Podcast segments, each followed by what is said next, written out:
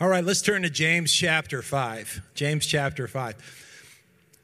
Whenever a prayer meeting is called, what do you think? I think, man, that sounds really boring. That, that, that's my natural reaction. Now, hopefully, as I mature in the Lord, uh, that I won't have that stereotype anymore. But guys, at first glance, you know, prayer can seem so boring. In fact, when we're kids, we're kind of a punitive duty our parents tell us go say your prayers before you go to bed. And, and if you had Christian parents, that's great that they did that. I, I hope to change your perspective on that today. The title of my teaching today is The Joy of Prayer. And when we look into the future, this call to pray as God's church, this call for us to have a culture of prayer, I don't want you to have this internal groan that goes, oh no, that's stealing something from me. I want us to see the opportunity that we have with the Lord. Uh, there is joy when we work with the Lord. Here's James chapter 5, verse 16 through 18. After we read, I'll present it as a word of the Lord. And if you choose, you can respond, Thanks be to God. Confess your sins to each other and pray for each other so that you may be healed. The earnest prayer of a righteous person has great power and produces wonderful results. Elijah was a human, was as human as we are. And yet, when he prayed earnestly that no rain would fall, none fell for three and a half years. Then, when he prayed again, the sky sent down rain and the earth began to yield its crops. This is the word of the Lord. Thanks be to God. So, working is a good thing. It's a good thing to work. I, I come from a family of workers. My dad was a plumber. Uh, he, I don't know how to plumb, so don't ask me for your help. But uh, uh, he, he did it great. He, he, was a great plumber. My grandfather, he, he, he was a worker too. He, he was a plasterer. I don't know if that's the name of it, but he had a kind of a special skill, and that is to, to use plaster. And in the Dallas area, there's a neighborhood in Dallas, Highland Park, that uh, a lot of rich, elite, famous people live there. George W. Bush and Laura have a house there right now. Jerry Jones, who owns the Cowboys, has a house there. Also, the Hunt family, who owns the Chiefs, uh, Kansas City Chiefs, they live in Dallas. How about that, huh? You own a team in Kansas, you live in Dallas. Uh, but my grandpa was really retired, but there were some repairs in Highland Park uh, that probably his, his brothers and his father had they had probably done the work, and so he would occasionally get a call to go fix something that was cracked or needed to be uh, repaired. And so I remember as a kid, I went with him and, and I was invited to work with him. You're going to work with grandpa. I thought, well, this is great. I'm going to work with grandpa. And it was kind of fun. I got to mix the mud, and then occasionally I got to kind of spread it. But I didn't really do the work, right? Here it was, he had a whole career with connections, expertise, wisdom. He had prepared uh, to do the job. He knew how to take his skill and to make this, this wall or the ceiling new again. Um, he, he had all the connections, all the resources, and he had what it took to, to complete the job. He did all the work. My grandpa did all the work. But that day, I said, I worked with grandpa today. Now, th- this is a memory that I share with you today, but I think it can be a word picture of what prayer is. If I did not go with my grandpa that day, he was still going to complete the job. But it was a good thing for me to be with him that day. And in fact, I could say then and I could say now, I worked with my grandpa. I, I worked today. I worked today. Even though he was going, he was going to finish the job with or without me, we know that work is good, and it was good for me to work that day. And so it is that this is a word picture, I think, of what prayer is. Here's my first observation today. This is the joy of prayer. Prayer is partnership with God. That's what prayer is. Prayer is not manipulating God. Prayer is not convincing God. Prayer is not making God obligated to us. Prayer is a form of work and it's a partnership with God. One of the reasons we know that work is good, it's a good thing for us to work, is be, before the fall of man, before sin entered the world, humanity was working as Adam and Eve in the Garden of Eden. So we're always working, partnering with God. And that's what prayer is, and that's why prayer can be a joy. Prayer is not something that puts a burden on us. Prayer is something that releases the burdens of the world, knowing that we're in partnership with someone wiser, stronger, and someone who's going to perfect his work. He's invited us to participate. He's invited us to join. He's invited us to step with him. And that's what, make prayer, that's what makes prayer a joy and so good. Hey, let's go to the book of Revelation, Revelation chapter 3. And, and I want to tell you all about Revelation because I've got it all figured out. Yeah, right. No way. I do know this is that different portions of Revelation mean different things, and we're kind of guessing what a lot of those things mean. But I do know this in Revelation 3 that this was written to a specific church in a real location to real people. This is true. And look what we find in Revelation chapter 3, verse 21. God says this to a, a, church that was existing, and He says it to the church that exists today. To the one who conquers, I will give the right to sit with me on my throne. Listen to that. I know you can't see it yet. To the one who conquers, I will give the right to sit with me on the throne, just as I also conquered and sat down with my Father on his throne. So here's this idea of partnership that when we, through Jesus, have conquered sin because of what Jesus did in us, now we have this right to join the Father and partner with the Father on the throne of God. And He's preparing us to rule and reign with Him, not as little gods. Those are other, other religions who would say that. No, there's only one God. There's only one God, and His name is Jesus, and He's always supreme. But it's us being invited to the throne room of God in partnership with Him. This is part of what we're going to do for eternity, and it starts now with our prayers. We begin to partner with God to see His purposes prevail in this world. We partner with God to see His kingdom come in our families, to see His kingdom come in our businesses. We partner with God to see His kingdom come in our neighborhoods, in our churches. This is the joy of prayer. The joy of prayer is that we're never alone. We are partnering with God for His purposes to to be an extension of his rule and reign with him as supreme only God a little bit further in Revelations chapter 5, just before those seals begin to, to open. So I, I, I think that it was still talking about the present day.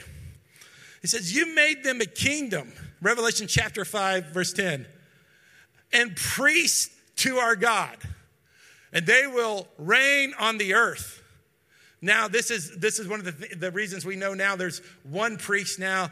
The high priest is Jesus Christ, and we're all priests now. There's no go between between us and God. We have straight access to the throne of God today. In fact, we're ruling and reigning with Him. We're partnering with Him. And there's no one between us and the Lord. Jesus, He, he was the bridge and is the bridge. And so we have this access to God and access to His power and access to His authority. And we're partnering with Him. And I love the end of verse 10. It's what's starting a little bit today, but it's going to, in the future, it's going to be full in full fruition. They will reign on the earth. Revelation 5, you know, chapter 5, verse 10 says that those who believe in the name of Jesus, those who honor the principles of Jesus, those who know that Jesus is supreme and king, they will reign upon the earth. And so, guys, that's what we're starting to do now. And that's why your career matters. Your family matters. Your singleness matters. Your job matters. Your marriage matters. Your hobbies matter because you're not just trying to get by until you barely make it into heaven, as if you're just living in a survival mode, hoping to get in in the future. No, the kingdom starts now. The kingdom starts today. You're partnering with God with your personality, your preferences, your hobbies, your interests, your vocation, the things that cause your heart to come alive. And you partner with God through prayer so that his kingdom comes to this earth and it starts with our partnership now. And that's why we're stewards of the earth. We care about, about conservationism. We care about the planet and, and clean air and clean water. We're not those who say, well, oh, who cares? The earth is going to end someday. No, we care because we partner with God, the Creator. That's why we care to promote justice. We want to help the poor. We want to care for the sick not just lecture the sick, but to be involved in their illness and their sickness and to visit them and to look for solutions and to look for access to health care. That's why we care about those who are stuck in cycles of poverty and we want to educate them and we want to lift them out of cycles of poverty and we want each generation to increase with the goodness of the Lord and to enjoy this earth that He's created. That's why we protect the unborn and we care about things that keep those in the wombs, human beings in the wombs, safe. And we partner with God in prayer and in action. That's why we protect children from exploitation and wicked schemes of evil. So we care about content that children are exposed to and messages that they see. That's why we promote sexual ethics and restraint of behavior because we know that when we promote these things, we promote the goodness of God for all of society. We partner with God to bring goodness to this world. That's why prayer is a joy, because we don't pray to earn His favor. We don't pray to try to get into heaven. We don't pray to try to make the pastor happy. You guys don't care about that anyway. You guys are smart. You're on your own. You don't need my approval, right? You got God's approval. We pray because we're in partnership with God and it's a joy to see His kingdom come and His will be done on earth as it is in heaven. That's why we pray. So when we pray for our world and we pray for our nation and we pray for the church and we pray for our family and we pray for our very own soul, it is work and it is partnership, but it's work that produces joy. The joy of prayer is the invitation that we've received in prayer. That we know that prayer makes a difference. Prayer touches the heart of God. Prayer connects us with purpose. Prayer gives us vision for something that's greater than we see now. Prayer lifts us out of hopelessness. Prayer gives us a tomorrow. Prayer gives our children a future. Prayer gives our city a preferred future in the, in, as we can see in the decades ahead. That's why we pray. Listen, no one enjoys work that has no results, right? No one enjoys that work that has no results. I feel sorry for the people who, who clean up the highways I don't know who those people are in Sumner County because uh, they're, not as clean as they were three or four years ago. But I always feel sorry, you know, they clean up the trash and the trash shows back up on the road a few weeks later. Man, that could be discouraging. It's demoralizing when you look at a pile of laundry and you think that pile is never, ever going to end. People with teenagers can you say amen in here? That disorganized closet can be very discouraging stuff multiplies. Have you noticed that? Like shoes, they have babies in the closet or something like that. New shoes just begin to multiply. It's discouraging when you see a garden full of weeds and you're like, wow, that looks like a lot of back pain to clean those weeds. That's going to take forever.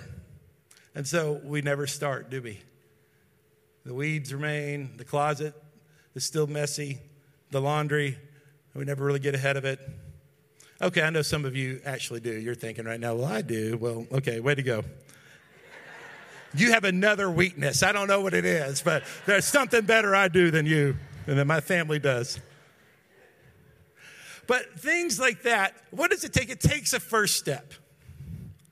If you get started, if you start the first load of laundry, if you pull the first weed, if you start to make the slightest bit of progress, guess what happens? Results. You can see there's a there's a patch of my garden that looks better than the rest. Right? There, there's a there's a little bit more laundry that's washed. I can see that my car is cleaner than it was before. And so with results come motivation. If you wait to be motivated to start, you'll never start. If you take a first step and you begin to discern results, then you get motivated. Here's my second point today prayer produces results. Hey, this is this is where your eyes will be open to the activity of God. As I said a couple of weeks ago, a prayerless life doesn't see the work of God. Once you start praying, you start seeing the work of God. It's amazing how your vision changes through prayer. Where you didn't see God, now, now it's obvious the Lord is in this and He's working. Let's go back to our opening scripture and we'll start with verse 16. And this is a different version of the Bible. This is in the ESV. We read the NLT earlier. The prayer of a righteous person. And how many know that righteousness comes by Jesus Christ? Okay? A prayer of a righteous person has great power as it is working. And now it references uh, stories that were very much known by the people who read this. And for some of you, you'll know the stories of Elijah, and some of you won't, and that's okay. Uh, it's in the Bible. It talks about Elijah, one of the greatest prophets. He did amazing things. He was revered. He was Elijah was like one of the legends. We would think of him like in, in the context of America, we would think of George Washington or, or uh, Abraham Lincoln or Martin Luther King Jr. Oh, these just people who are so big in our minds. And that's how the people who read this thought of Elijah. But this is what the Apostle James wrote Elijah was a man with a nature like ours. That probably meant that he got irritated with people. That probably meant that he said things and he was undisciplined with his mouth sometimes. That probably meant that he was grumpy sometimes. Elijah was a man with a nature like ours.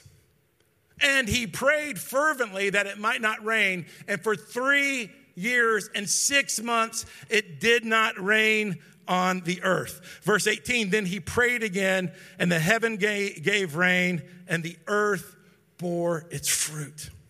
Guys, I, I want to encourage you today that don't think that that answered prayer is for the elite, for the few, for the spiritual all stars, for those who are professional Christians. No, this scripture says Elijah had a nature just like us, but when he prayed fervently, when he prayed in faith, when he prayed and believed, amazing things happen under the providence and sovereignty of God.